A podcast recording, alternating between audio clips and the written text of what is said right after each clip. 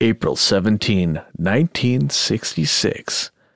Witnesses report a brightly lit object as big as a house flying over neighborhoods. Police laugh until they see it for themselves. This week's episode The Portage County UFO Chase. It's the Alien Conspiracy Podcast. We are your hosts, Agent ETA and Agent Anderson. Come along as we explore UFO sightings, conspiracies, and all things strange. Follow the show on Twitter at AlienConPod. All right.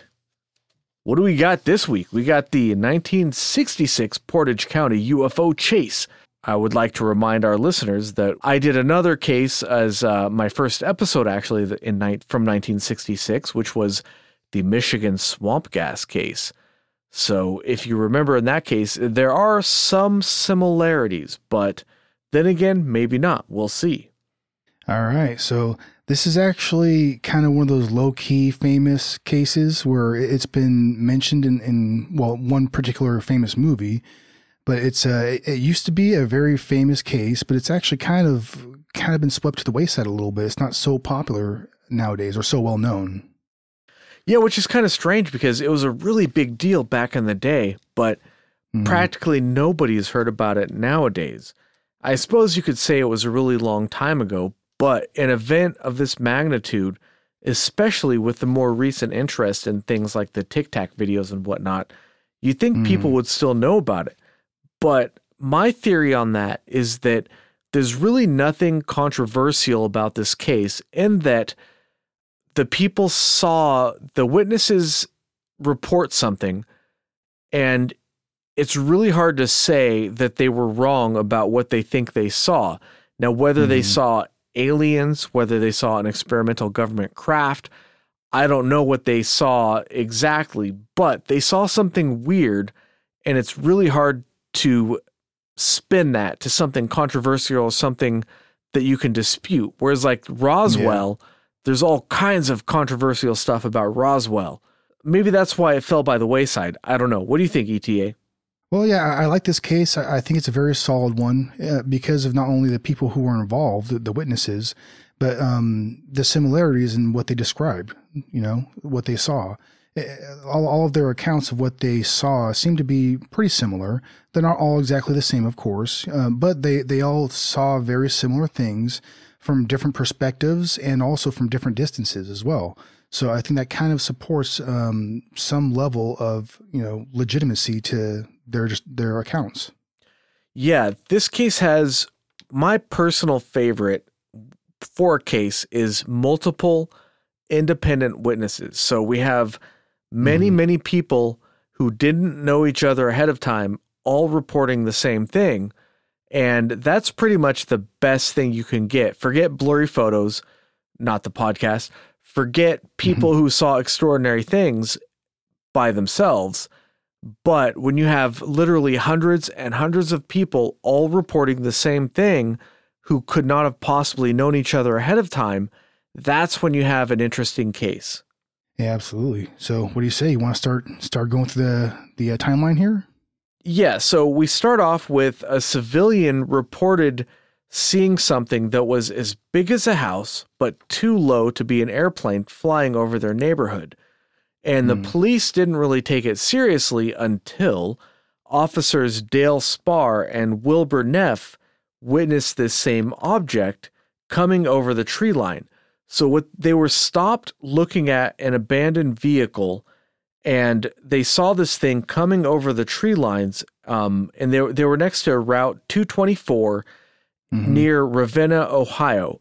And I mention that because you can actually look up to this day where these places are and look at. It's kind of fun. Look on Google Maps. You know, there's oh, mm-hmm. oh, there's there's where it was. You can uh, kind of imagining you know, yourself being in their shoes. Yeah, exactly. So what they saw was it came from the south and it hovered over their p- patrol car and it lit up the area with a very, very intense light. They described the light as being so bright that it was as bright as daylight, and they said that it was like it was brighter than their car's headlights, and they compared it to a welder's torch.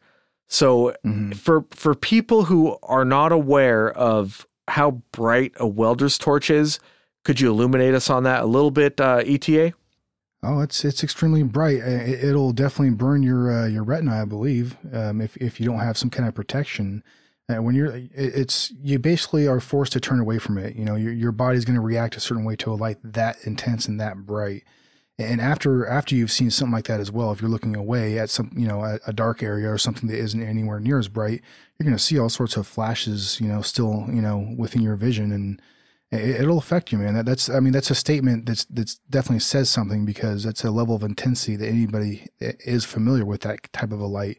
You know, they know what you're talking about. You know, Yeah. once you've seen that type of a flash, you, you know exactly what they're talking about. Yeah, and they said that it was so bright that when when they were driving around, we'll get to this later, but when they were driving around in their car chasing this object, they said it was so Mhm. bright that they could have been driving without their headlights on. And this is in the Yeah. middle of the night, by the way. So that that suggests to me that this object is so bright that it's, it's illuminating the entire area around them. Their whole local area is so bright that they don't even need their headlights. That's that's pretty bright.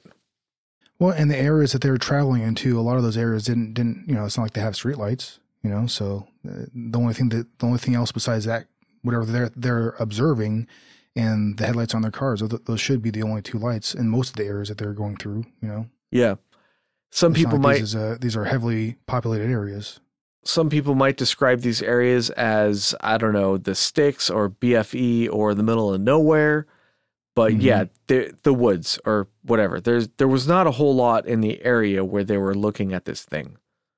hmm And another interesting thing about the the lights is we have a report from an anonymous police officer that was on the other side of the hill from where they were when their police car was stopped. They were in uh, Atwater, and they they reported seeing the light in the direction of where these two officers were stopped. But unfortunately, this officer remained anonymous, so it's hard to substantiate it. But it is interesting to note that Mhm. this is an official report. Maybe that uh, that officer had a little bit of foresight and didn't want uh, scrutiny, or like you know he, he didn't want to be called a kook.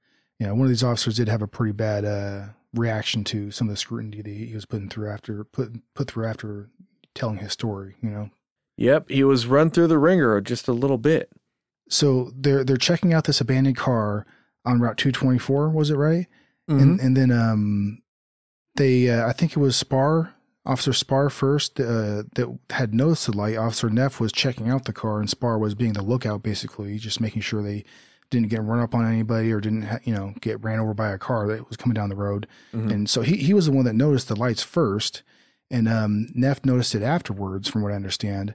They Mhm. kind of stood there at first at awe, you know, and, and they ended up getting back into their car once they kind of like came to their senses and radioed into, into their, their dispatch. Mhm. And from what I- from what I understand, um, their sergeant, after having received the, the word of this call, you know, said, "Go ahead and follow it." Basically, you know, the uh, craft had moved along a little bit in front of them and then stopped. Like at first, they thought it was it might have been going away, you know, like it might have just been moving on, but then it stopped, and then they thought, you know, it might be waiting for them or something, you know. So I guess they had the idea to chase it.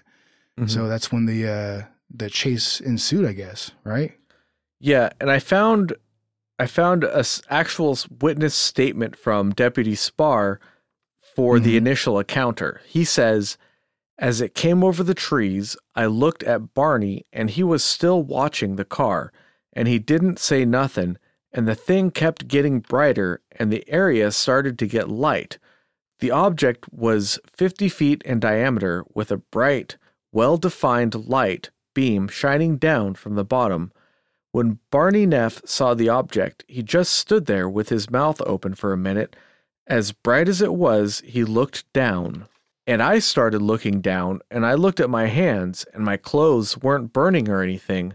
When it stopped, right over top of us, the only sound in the whole area was a hum, like a transformer being loaded or overloaded when it charges. I was petrified, so I moved my right foot and everything seemed to work all right. And evidently, he made the same decision I did to get something between me and it, or us and it, or whatever you would say. So we both went for the car, we got in the car, and sat there. And then after they got in the car, they radioed in a report to dispatch, and their sergeant told them to pursue the object. Like I think e- ETA just actually just said that. So I'm um, mm-hmm. sorry, sorry to repeat you, dude. Was it a Sar- Sergeant uh, Sh- uh, Scheffenfeld? I think. Yeah, Schuen Schuenfield, something like Schuenfield? that. Yeah, whichever comes first. Show what did I say? Schoen? Sch- I don't Scheffenfeld? Know. I think we both said it wrong. Stefan, Jack Stefan. What, what school was Stefanovic? okay, I can dig it. so they they then pursued the object, which, uh, well, that that's that's sort of the whole the whole meat of the potato here is the the whole UFO chase. That's the exciting part of this story. And that's when it starts getting really interesting, because when they started pursuing it, from what they describe, the object accelerated very fast, but like not fast enough to get like out of their their their view. Supposedly started playing this like cat and mouse game with them, where when they you know came across certain obstacles, let's just say like you know a red light or intersection or something like that, the thing stopped for them, and, and like then it kept on going once they accelerated and came towards it again. Yeah, and they even made a wrong turn at one point and they were worried that they had lost the object, but the object waited for them. And once they got back on track, then it started going again. So it seemed like the mm-hmm. object was definitely reacting to what the officers were doing and was kind of leading them on this chase, which yeah. is really, really weird. oh yeah. The the way the thing was acting was was it seemed, I do believe both officers described this as well, that, that the object seemed to be moving intelligently. Like they said that it was piloted by somebody they believed because just the way it was moving, it was waiting for them. It was reacting to the, what they were doing, you know, and that's, that's pretty interesting. I mean, it can kind of make your imagination go wild a little bit. Like if you say, just for instance, you want, you know, just, dis, you know, just, uh, belief or whatever, you know, uh, is that the right term? Yeah. Yeah. I think so. Yeah, disband belief. Sorry, I brain farted there for a quick second. At any rate, say say if uh, this was like a test pilot that was was doing this, and hell, you might you might even throw in there that maybe they were ordered to do this just to see how the public might react to seeing uh, an object like this or a craft. You know, um, it might be part of research. Who knows? I'll just put that in there. But um, it's kind of how somebody might might mess around with with people on the ground. You know? Because you if you if you want to be seen you're going to play that cat and mouse game if somebody is following you actively following you you know? And and uh, that actually could be quite a bit of fun if you were that test pilot and you know? And besides that i mean just being able to test pilot one of those those vehicles would be um, absolutely amazing you know? Yeah. I mean we're getting a little sidetracked but anyways so um both officers uh or well deputies spur and um, Neff were were traveling down 224, and they're chasing this this craft. And uh, they're the whole time that they're talking to their dispatch and, and relaying information, telling them what direction they were going, you know, how fast the vehicle uh, was going, uh, what what it looked like, you know, and all the different law enforcement agencies around this area were all listening into this traffic because they're all patched they're all patched into the same systems at that time and um, who was the first? There was a deputy. There was a couple deputies. Uh, I think four altogether. By the time the the vehicle left at the end, that ended up in the chase. Um, was the first deputy? Uh, what was his name? The first two deputies were the ones we mentioned, which were Spaur and Neff. The next deputy was um, he was waiting. He heard he heard the on the radio and he was sort of waiting around, and it was Officer Houston, I believe. And oh, yes. uh, oh yeah, Wayne Wayne Houston. Yeah, he was he was near the Pennsylvania border. Remember, we're in Ohio for the start of the mm-hmm. chase, and they're chasing this thing, and it's playing it's playing cat and mouse with them. Like it's waiting for them. It's coming back. It's going forward, but it's staying near the deputies and they were also talking about how they uh, they were basically like at certain points punching it and going as fast as they can over 100 miles an hour. They they're going at high speeds for them. You know, for this craft, it probably was absolutely nothing. You know, but it, it's still kind of funny. Uh, well, I, I, you know I, I, digress. I was going to start mentioning uh, some stories about some of the planes, um, but we'll, we'll talk about that later. So we'll, we'll yeah. talk about the the that deputy that that that joined in the race first. Yeah. So Officer Houston, to me, it looks like Huston, but we'll go with Houston. That's probably that's probably correct, right? I don't know. Yeah, whichever comes first.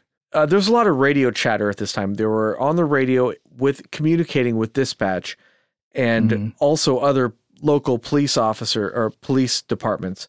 And Officer Houston was waiting for them near the Pennsylvania border, monitoring the radio chatter.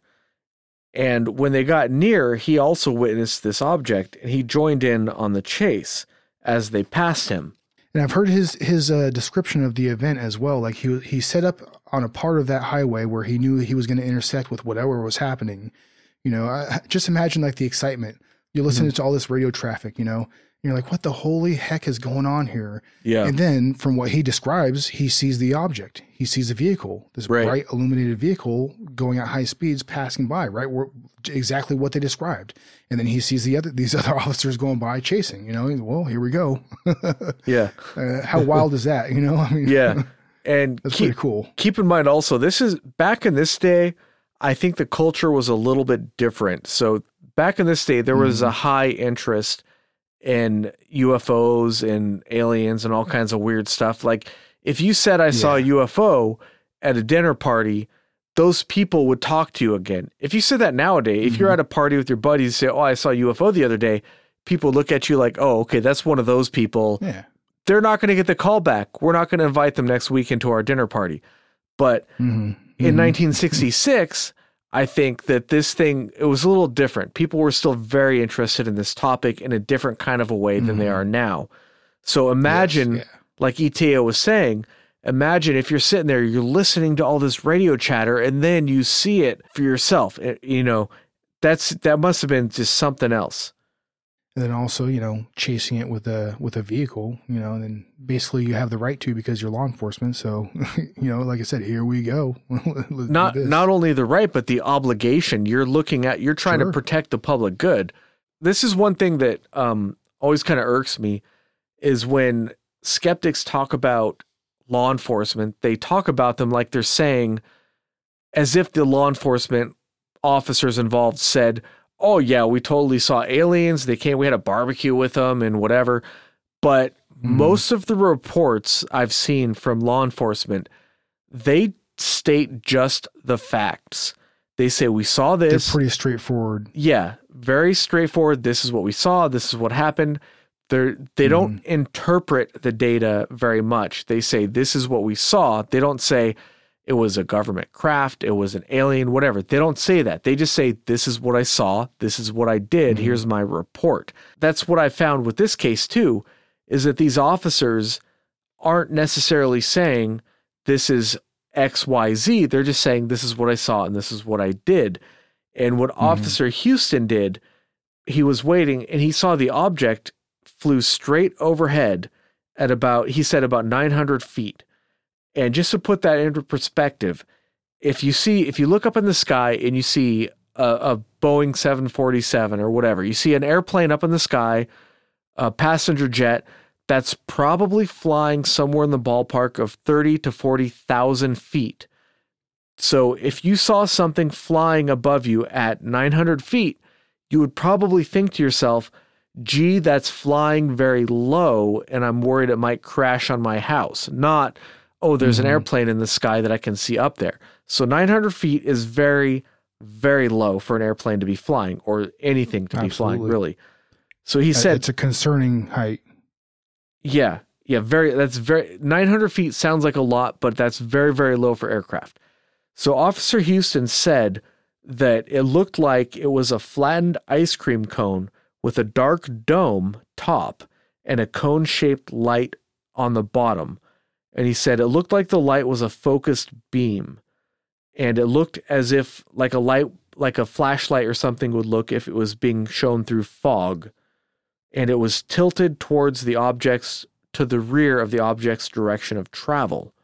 Yeah, it's it's kind of confusing some of the like a lot of the, the descriptions when you when you hear people talking about it because they they call it like a a flattened uh, you know ice cream cone you know and like at first when I started to read some of the the, the descriptions until I saw some of the actual um, images like like for instance you can see like some of the uh, the drawing that um I think Officer Spaur I don't know if it was I think it was just Officer Spaur maybe Neff had had some uh, influence in it as well but uh, once you actually saw some like the images, you know, especially there there was an artist uh, rendition of, um, you know, Officer Spaur's description of the vehicle. Then you really kind of start to understand like what what they're actually supposedly observing. You know, so like at, fir- at first when I started hearing the descriptions, me be, me being a, l- a little bit of a Nimrod, you know, I was like, well, as a, as a cone shaped vehicle, and then I was like, oh no, wait, okay, the light itself, you know, projecting down from the vehicle at the at the bottom of it, that was a cone shape, but the vehicle itself was kind of a little bit more. Um, like one of the, I remember hearing one of the civilian descriptions of it being like a flattened hamburger, you know, but at the back of it, it had like a, some people described like what was like a dark antenna, you know, that almost like looked like a a shark fin. I mean that that I mean from the drawing that's how I'm describing it, but I don't believe I remember hearing that that term. You know what I mean? But so so it was like a flattened hamburger, and then a cone of light projecting down below it. A lot of the witnesses described it as a protrusion or an antenna, but when you mm-hmm. look at the sketch, it looks like it looks like a shark fin. You're absolutely right. That's what it looks like to me as well. Yeah. Well, but that's not the only description. That's just like the most common one, you know. Yeah. So there was there was a fourth officer that was involved. The that was also I guess you could consider to be one of the main witnesses. Mm-hmm. And his name was Frank Panzanella. He's mm-hmm. he mm-hmm. saw it as well. And his description is he thought at first that it was an airplane on fire but he saw it in the distance. But then he, when he saw it hovering, he said it looked like a football cut in half along its length, and that the oh, flat yeah. bottom was lit. He thinks that he saw individual lights around the bottom, and he says it was an antenna-like protrusion at the back. Now, I'd like mm. to just take us take a moment here because this is to me this is really interesting. If you look at the year 1966 and you go through the Blue Book archives or you go through the newspapers or whatever, or if you heard the first episode of the show about um, the Michigan swamp gas, there's a lot of witnesses around this time who described either a football shaped object with lights or a half football shaped object or something like that. But there's so many witnesses across America, especially the Midwest, describing something that could loosely be called the same object.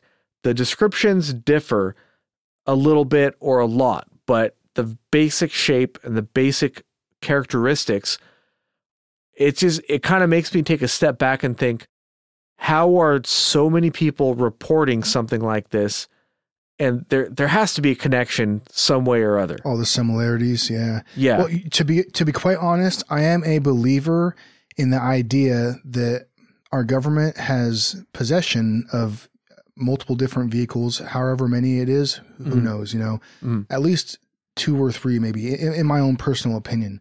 And you know, if they have the ability to test pilot these vehicles or fly them whatever you, you know, then they're going to be doing experiments with them. I would, you know, like I said before, though, it's not like I'm a uh, a mental giant, so I don't know what what you know extremely intelligent individuals working for the government might decide to do with this. Mm-hmm. Uh, whether the people making those decisions are those individuals or not, you know. But you know, I I, I wouldn't be surprised. In my opinion, I mean, that's kind. I think that's kind of what's going on here. You know, it, it's uh-huh. a, a, a vehicle that's being piloted and being tested. I think. Yeah. Oh yeah. I mean, Saturday night rolls around. I'd be parking that thing right in front of the bar. But hey, ladies, check out my ride. I mean, you know, mm-hmm, come on. Mm-hmm. Why not, yeah. right? Well, and, and, and the reason why I say that too is is because of the interaction that happens between these deputies in this vehicle. Right. This this cat this cat and mouse game, how it's just playing with them. You know, it, it in my opinion, if you had like a, a, extremely advanced life form that was here for research, and this is another one of those opinion things. This is part of my opinion of what uh, alien life is if they are coming here.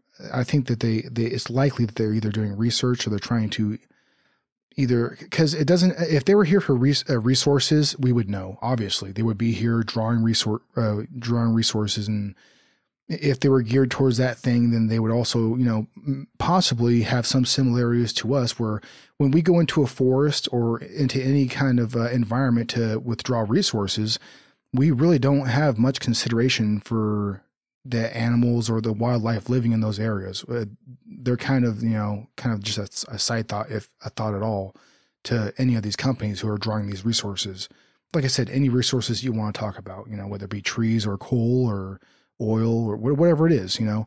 Um, so if aliens were like that, then damn, we would it would be pretty damn obvious that they were here, you know. Yeah. So if they are here, I think that they might be here for a different purpose, for maybe the betterment of our society. Maybe they they see something in us that you know um, reminds them of the very early you know, stages that they went through. Maybe you know, Mhm. holy hell, there, there's there, there's different uh, theories out there. You know, maybe they are advanced us. you know, coming from the future, right? I I kind of have a theory of my own along those lines. So I think that Mhm. there's certain variables that have to line up in order for life to develop into more intelligent forms of life. So you might have let's say mm-hmm. amoebas and then the amoebas turn into fish and then the fish turn into dogs and then whatever, right? Yeah, But- yeah, absolutely, yeah. a lot of people might say, okay, well, you need the opposable thumb, right? Well, that's handy. It's nice to have an opposable thumb.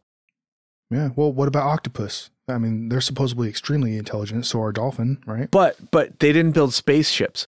Why did we build Well, spaceships yeah, you're right. and nobody else did, right? What's the one thing we have that no, nothing else on this planet has that it actually undermines our own security and well-being? So what it is is curiosity. You'll have let's say you go back to the day where you just have cavemen. A bunch of cavemen sitting around in a cave. They've never been to the other side of the hill, right? And let's say one one of those cavemen is going to be like, "What's over there?" The other cavemen are going to be like, "I don't know, dude. You know, Steve went over there last month and he never came back, so you probably don't want to go over there, right?"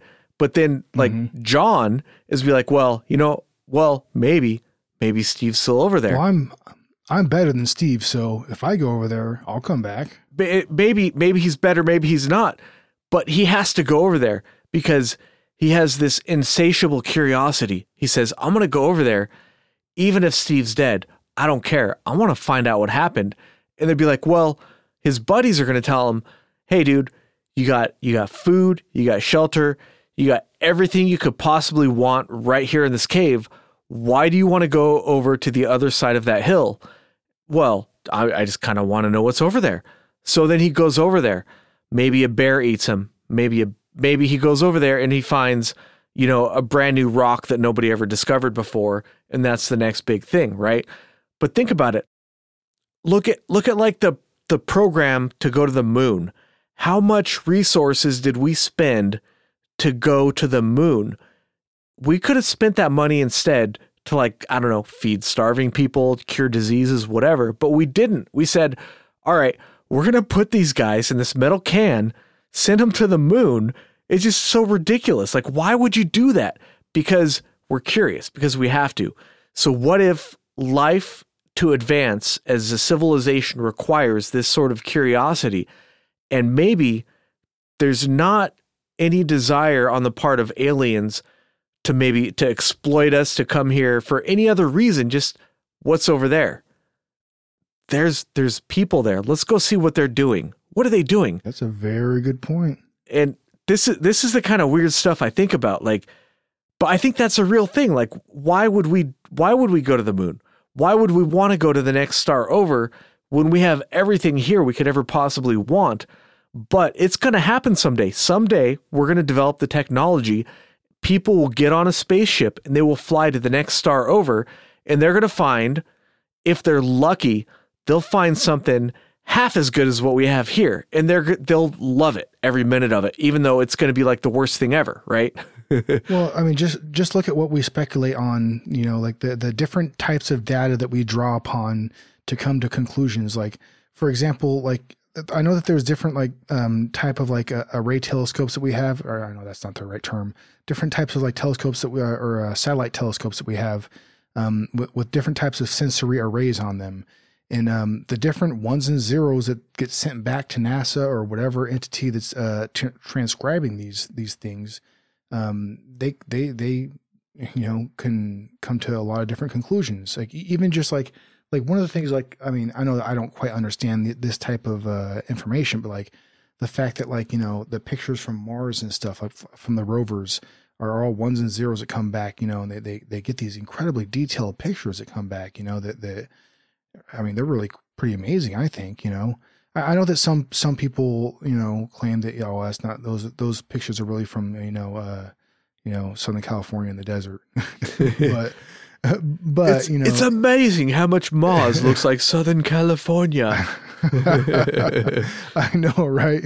Minus the shrubbery, but uh, you know, you know. At any rate, um, it, I, I'm just you know giving them the, the benefit of the doubt. If it is from Mars, I look at these pictures and like you know, that's I, I I'm one of these type of people that I love to look at these pictures and let my imagination go wild, you know, because what if you were standing right there, you know, on Mars? Like that that picture is actually from Mars, man. It's a different planet. What led us up to this conversation? Obviously, all all this is getting edited out. I'm, I'm assuming. Uh, you started speculating about what these crafts could be, if it was aliens and that kind of stuff, and that just kind of made me start thinking about idea an idea I had. So I started ranting about that, and then yes, beyond that, we're gonna have to go back and review the recording. I don't know, dude. yeah, you're right about that. Ho- hopefully, hopefully some of that, uh, hopefully some of that rant that I, I just uh, regurgitated was was usable. Uh, hopefully, I'm a lovable idiot. You know. Well, it's it's what not I'm saying. it's not even about being an idiot. It's about translating information in a way that's understandable. So earlier today, this is kind of strange, but um, we were sitting in the jacuzzi, and Greg asks me. He said he asked me about like is there like what's the fourth dimension? And I'm like, Mhm. well, physics we have the three spatial dimensions and then time is sometimes considered the fourth dimension or whatever. But then we started talking about this video that I saw with Carl Sagan, right? And Okay, yeah. one I don't know if you knew Carl Sagan is, but Oh, well, yeah. I know. I know I know exactly who he is, and also there's only so many videos with him. Well, I mean, I know that he had his little series there, but he so when it there's comes to so much Carl Sagan content out there. You know. when he comes to UFOs, the guy's kind of a because he's just like, oh well, there's no such thing as aliens. It's like, well, Well, that's what I was about to say. He's he's extremely dismissive on the subject. Yeah. It's like, well, all right, excuse me, Mr. Sagan. You are a physicist or an astronomer or whatever. You have to know how big the universe is. But that's Yeah. so, anyways, Well, that's the disappointing part of it is Carl Sagan was a, a brilliant individual. He Yeah. really was. Yeah. man. and he was. And part of his brilliance also is being able to explain those ideals that he was dealing with to the to the masses. You know what I mean? He, he was very he was pretty damn good at it. You know what I mean? well, that's, yeah, that's what I was going to say. So he was talking about a fourth spatial dimension, right? On this video. Mm-hmm. One of the things he said was like, if, if you have a two dimensional civilization, let's say you live on a piece of paper, you have, you have just two dimensions, right? Up, down, left, right, Mm-hmm. but you don't have depth. He said, you wouldn't Well, I prefer I prefer up up down up down left right left right A B A B. Well, that that works too. But he said something I thought that was really interesting. Okay, so he compared a fourth spatial dimension that we're not able to perceive. So mm-hmm. he broke it down. If you're on, if you're only a two-dimensional society, you wouldn't be able to see a cube, but you could mm-hmm. see a shadow of a cube, right?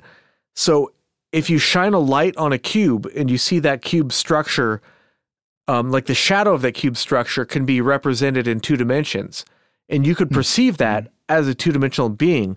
And I was like, that's an interesting way of thinking about it, right? Yeah, But yeah. That, that's that's a, yeah. That's a that's a boggle right there. yeah, tell you that much. yeah, dude, my mind was blown when I saw that video. I'm like, dude, he's making this video for kids, and I'm like sitting here tripping out, like, I know, right? Well, yeah. When you t- wait, when you start, yeah, talking about that those type of concepts yeah, with when it's directed towards children. I mean, that's that's actually pretty. uh I I, I really dig that because you know it's it, it kind of really it's those are really mind expanding type of thought process. yeah. You know. But but my my point is is that um it's not about being smart or stupid or whatever. It's about making the information accessible.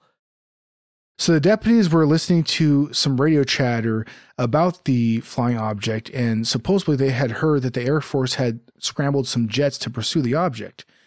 And as soon as that happened, from what I understand, the object like seemed to respond to that radio chatter and shot straight up and out. Like it just it basically just pieced out and got the heck out of there.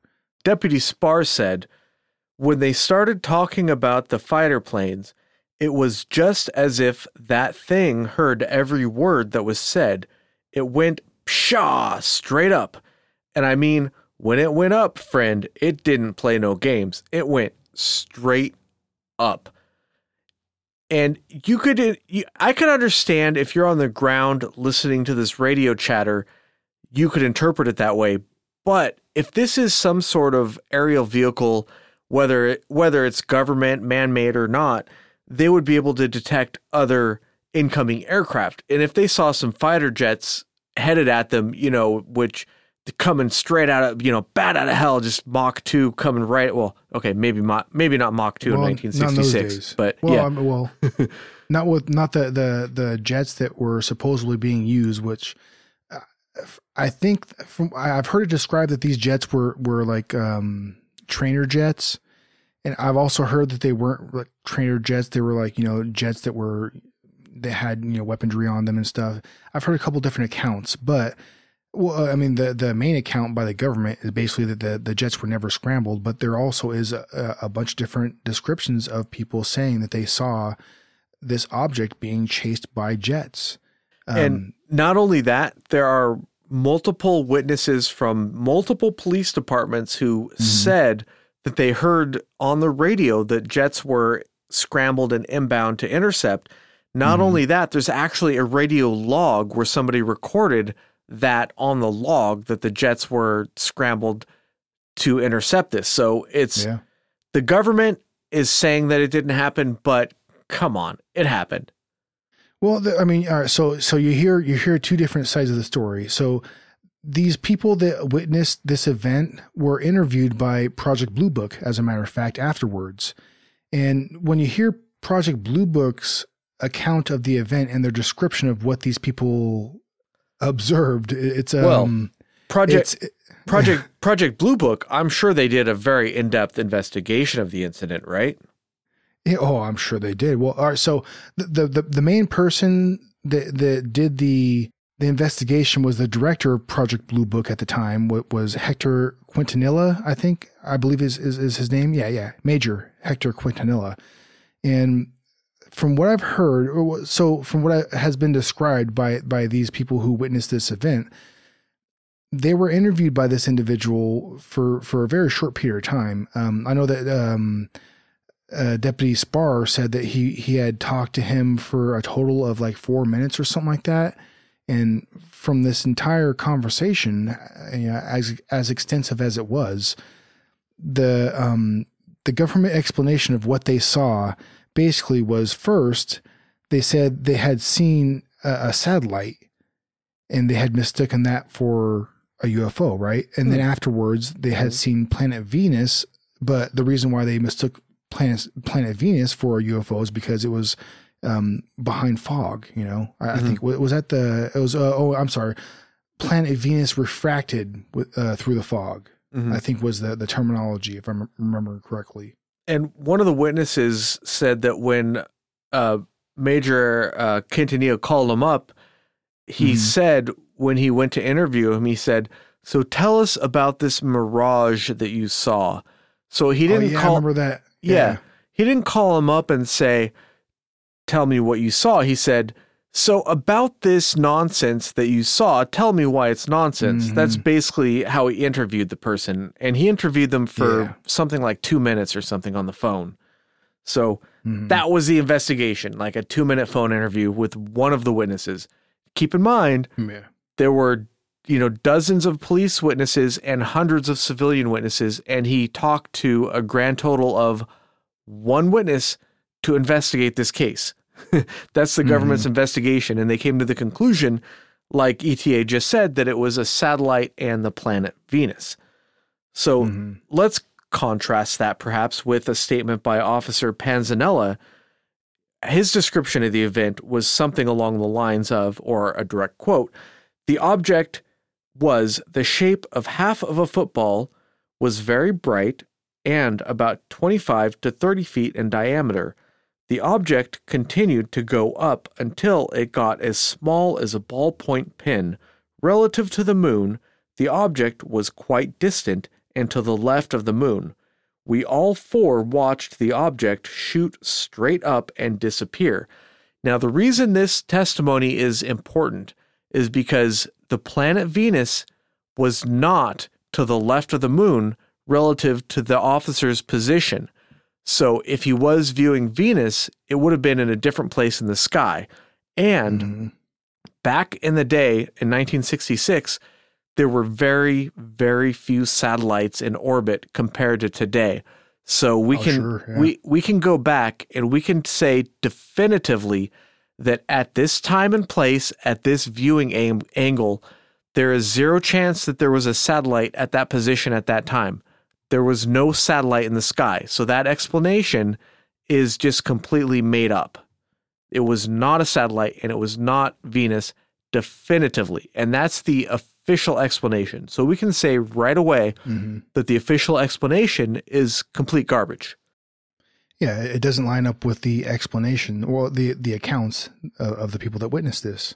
Yeah, not at all. The official explanation to me sounds like the standard, you know, uh, swamp gas. It was the planet Venus, or you know, or or it was the planet Venus because that's usually what they say. Um, it, Yeah, it re- that's that's common. Yeah, it's, it reminds me of um, Illinois, the Illinois 2000 triangles, where exactly. yeah. police officers report, you know, a flying triangle a hundred feet over a field the size of a house or whatever, and then the official Mhm. explanation, uh, well, maybe not the official, but the debunkers will say, "Oh, it's just, you know, Venus," because why not, Mhm. right? Let's just say Venus, because that's you know, Yeah, I mean it, it's it's one of those tactics that's used uh, a couple different times. and we've done I, I- at least uh, I think there's at least two episodes where excuses like that we've we've talked about. You know, and yeah, it's almost kind of frustrating to a certain point too because like it, it to be honest like I almost like think like come on man like put a little more more effort into Yeah. that like yeah, it's You so know, I lazy. like it doesn't have to be aliens; it could be something else, but. yeah if you're just going to Well- say it's Venus, they're not putting any effort into it at all. Like very, very little.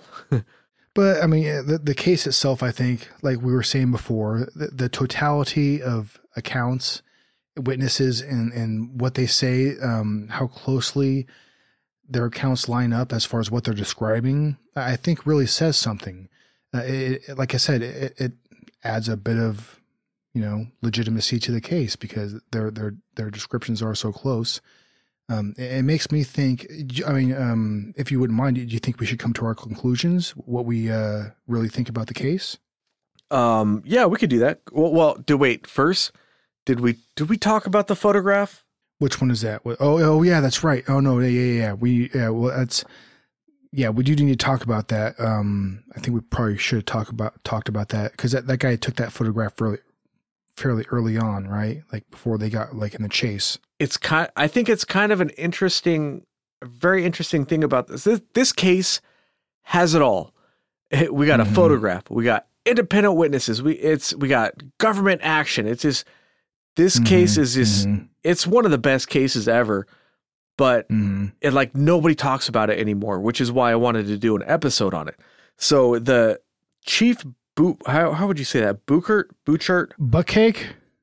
but yeah, but I don't know, S- something like that. B u c h e r t Boucher, I think. I don't know. He took he took a picture of the thing. You can find this picture online, and it's so the cameras back then they didn't have like 4K digital. It was just you know a film camera Mm.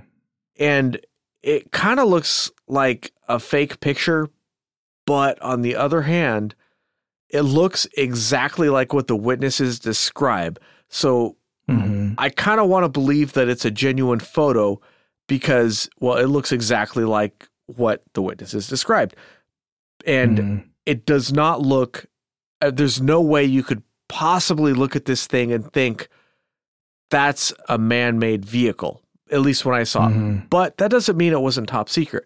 Eh, But anyways, the Yeah. photograph is highly interesting, but at the same time highly dubious. What's your take on the photograph, Agent ETA? Well, I think it's a genuine attempt at recording the event that he was observing, you know. And um, like like you had said, uh, it's not something that is totally clear what you're looking at, but but it is it is something that is is it adds another level of uh, information or, or you know evidence to the case. Um, I I uh, I don't put a whole lot of weight on that picture to be quite honest, just because you know there, there's I don't know. It's just you can't tell a ton from the picture. I mean, there's there's definitely something that he took a picture of. You could tell that there's something he was focusing on, but it's just not super clear to me. You know what I mean? Mm-hmm. One one thing that's interesting is, did he financially benefit from this picture? As far as I can tell, no. But mm. on the other hand, there are some people who are kind of pranksters who would do something like this just for S's and G's so yeah. you cannot say definitively one way or the other, but it's it's sort of one of these it's an interesting thing if you're if this case kind of, you know, takes your fancy, just Google the picture for it and let us let us know what you think. You can e- actually we have an email mm-hmm. address, um, alienconpod at protonmail.com. Hit us up on Twitter, whatever. We'd like to hear what you think about the picture. But it's it's kind of tantalizing because I really want to think that this is the object that they were chasing. And there's no really good reason why I shouldn't believe that, except that, like, every time something gets dangled in front of me, I always find out something why, oh, well, that was nonsense after all, you know? But mm. It's a really interesting, what probably the most, I don't know about the, one of the most interesting photographs, if not the most, that I've ever seen tied to a UFO case. Yeah, there's no doubt about that. It definitely is interesting. Uh, um, for for me, me myself, like uh, I put a lot more weight upon like personal testimony. Uh, mm-hmm. pictures are great, and, and I absolutely love looking at them. And, and some of them, I mean, there there are definitely are pictures out there that are are are very interesting and and, and are compelling too because they seem to be real. But then again, there is also quite a bit of misinformation that has been introduced through pictures, and th- there has definitely been uh, quite a few pictures that have came out, you know, I'm just talking about my own personal history. Came out, I was very interested in this picture. You know, oh, like crap, that looks really cool. You know, and then like you know, me being the person that doesn't is not an expert on this type of thing. You know, um, you know, I kind of become a little fooled by it. You know, you know what I mean. It turns out the picture wasn't real. Um, I'm just I'm, I'm I'm speaking in generalities here, just because I'm talking about a bunch of different cases that I, have looked at. You know, pictures, uh, you know, of the cases, and um, but then again, there are pictures like this that were taking taken in 1966, and, and it is verifiable that this guy did take a, take this picture. Um, it doesn't appear that it has been doctored, you know, and, and that's the reason why I'm so skeptical when it comes to this type of thing, is because so many pictures have been doctored. Um, this one, as far as I could I could tell, it, doesn't seem like it, it was. Um, so you know, I guess you know going back on what I said, you know, I guess it does add a little bit of a legitimacy to it as well. Yeah. Um, because the the track record, you know what I mean? Yeah. And one one thing that that I have to remind myself is that just because there have been so many hoaxes doesn't mean that every picture is a hoax. But yeah. by by the same token, that doesn't mean that this isn't a hoax.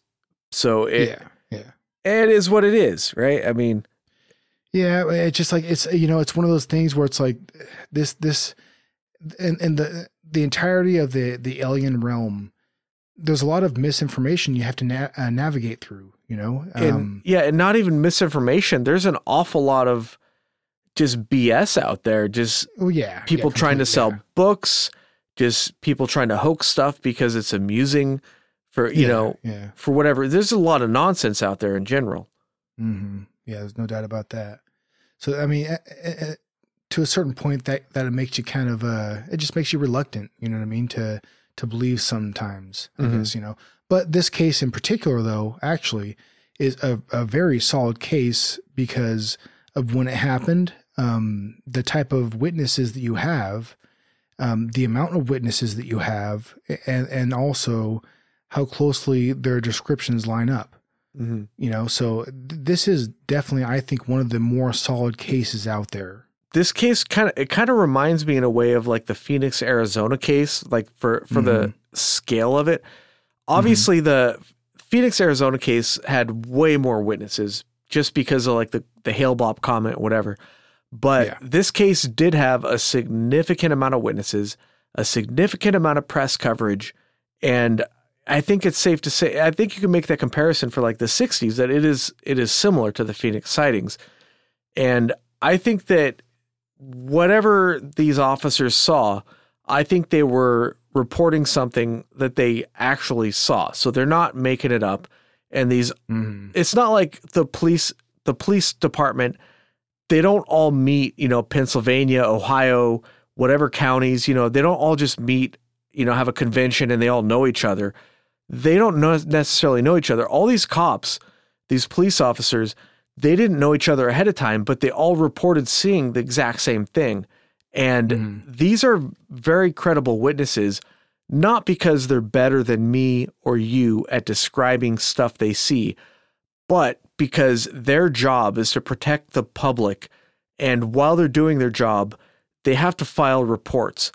And if they file a report, they file a false report, they will face penalties for that. They'll lose their jobs and there may even be criminal penalties.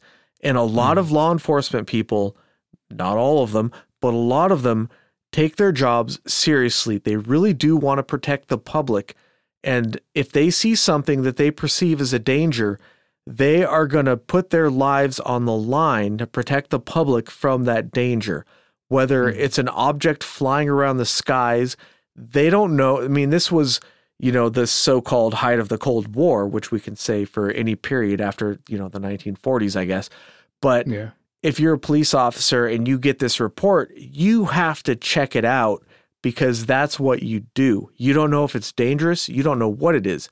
You're going to follow it and you're going to observe it and you're going to make sure you do everything you can to protect the public from any kind of danger that this thing might pose. So, I think that's why police make good witnesses, not necessarily that they're trained observers or that they're better at observing things than the average person, but because they're willing to put their life on the line to protect us from these dangerous things. So, uh, aliens.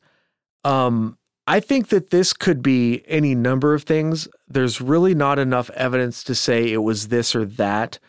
So I'm not I'm not really willing to go out on the limb and say, well, yeah, it was aliens. But on the other hand, to match this thing's flight characteristics, meaning that it could fly any direction at will at any speed, essentially, if to, to summarize all the witness statements. We didn't have that technology in the 60s, and we don't have that technology now. So I think that it, so if something was that highly advanced in the 60s, generally speaking, that technology becomes obsolete and it gets released to the public at some point. Generally, that only takes like say 20 years. It, I mean, from the 60s, probably if this was man-made, we would know about it by now, but not necessarily. I mean, it's possible that that would still be classified. So I think that these people saw something real. I think it's possible that it's a man made top secret project. Um, I think it's possible that it's aliens. I guess to get right down to it, I have no idea what this thing was. And it's a really, really interesting case that really captures my imagination. You know, if I was if I was held down to an opinion, like I had mentioned earlier, I would say that because of the characteristics of how it acted, I would say it's a craft that our government has a hold of that um, they were piloting, they were experimenting with. I know that you know some people might just say, "Oh, well, I mean that's that's you know that's kind of hard to believe," you know, and that's kind of uh, I don't know. There's not enough evidence maybe to to come to that conclusion, but I like I said like I had said earlier, I do believe that the government does have a hold of technologies that they have acquired through whatever means, and that they are experimenting with them. Well, and along those lines, I would like to point out to people that they they let off the atomic bomb in this in the 1940s. So that would be, you know, like 20 some odd years before this that they deployed it. So they they designed the atomic bomb. They didn't have computers, they didn't really have calculators. They were basically working with abacuses. The the atom at this point, what they were working with, that was just theoretical and they took this theoretical knowledge and used it to blow up an entire city with one bomb. And they did this without having any sort of microscope to look at what it was that they were actually doing. So there is the possibility uh, that they were able to do things well in advance of what they should have been able to do. Because in my book, the nuclear bomb was a miracle of science, and that's worthy of an episode by itself, possibly. Just how they made that happen. Like they had an entire city of people just trying to enrich uranium. Like it was it's bananas how much resources they poured into that. And it's still, it's like you're talking about the moon landings being fake. Well, if you look back, like the atomic bomb should have been fake, except it wasn't because it actually went off and we have really good evidence that it did. But, well, and also like I hear a lot of people, so, so the Manhattan, the Manhattan project, uh, I, I bring up sometimes when I hear people talk about like, oh, you know, there's no such thing as like government conspiracies and like different like deep state projects and stuff because nobody can keep a secret, right? Like the, mm. you know nobody can keep a secret, so why would there be, you know, these these uh, type of deep state deep state projects, you know? Mm-hmm. Um, but then you know you gotta turn around and say, well, what about the Man- Manhattan Project? Mm-hmm. Because that that project, I'm not sure the the time span, the exact amount of time that took to uh, accomplish what they did, but you know, there's there was quite a few people that were involved in that, and um, well, the the information wasn't leaked. Well, I mean, well, not not by you know a whole lot of people. Yeah, that that's that's actually a surprisingly common explanation when people say, "Well, that couldn't have possibly happened because we would know about it." Because we know about everything and nobody could possibly keep a secret, except all of the secrets that they've kept all of these years. So many secrets that we don't know about and we find out about something a document gets released and we find out that something happened 50 years ago and we're like wow we're just now finding out about that because they kept it a secret for all these years. Well yeah every everything that ever gets leaked and that we find out that we didn't know before right? I mean there's there's quite a bit to be said for compartmentalization right? Mm-hmm. there's people that know their roles that accept their roles that that you know are assigned these roles in, in government, you know, and, and I mean, there, there's, there's, uh, I think people have, um, you know, they don't give enough credit towards individuals who accept and decide not to release information. That, that people that have worked in government roles, these different positions, that that you know, they just have no problem with uh, not talking about it because they agreed to it you know? Yeah. It's not that they don't want to talk about it. It's just like well no i, I told i said that i wasn't. That's what i agreed to so i'm not going to you know? And i think the type of person who says that does not appreciate the sort of person that's in the military so whether you're in the military or you're a military contractor or whatever you're in mm. that industry right so mm. just think about this for a second if you're in the military what are you saying you're saying I'm willing to go to a faraway place and die there for the safety of my nation. And that's mm-hmm. a particular mindset that most people cannot understand or appreciate. That's, yeah. That's quite the sacrifice right there. I mean, whether they know they're making it or not, especially if they do, that's a certain type of person right there. It really is. If you're willing to go out and get your guts blown out and die on some foreign plane, some just horrendous battlefield, you think that person is going to be able to keep a secret for the greater good of the nation if they're willing to put their life on the line? All right, so that's our opinion on the subject, pretty much. Uh, I think we've said all we can really say about it. Um, if you guys have any different opinions on it, we, we do have our, our Twitter account at alien.con uh, pod. what, what is it? God damn it. It's just, it's just at Alien Con Pod on Twitter. At Alien Con Pod dot Twitter. Yeah. At Alien Con dot Twitter. Uh, no. Well, that wraps it up for this week. If you have any opinions or comments on this episode, please let us know at AlienConPod on Twitter or AlienConPod at protonmail.com. Join us next time for a topic we have a topic that which we have not yet decided upon.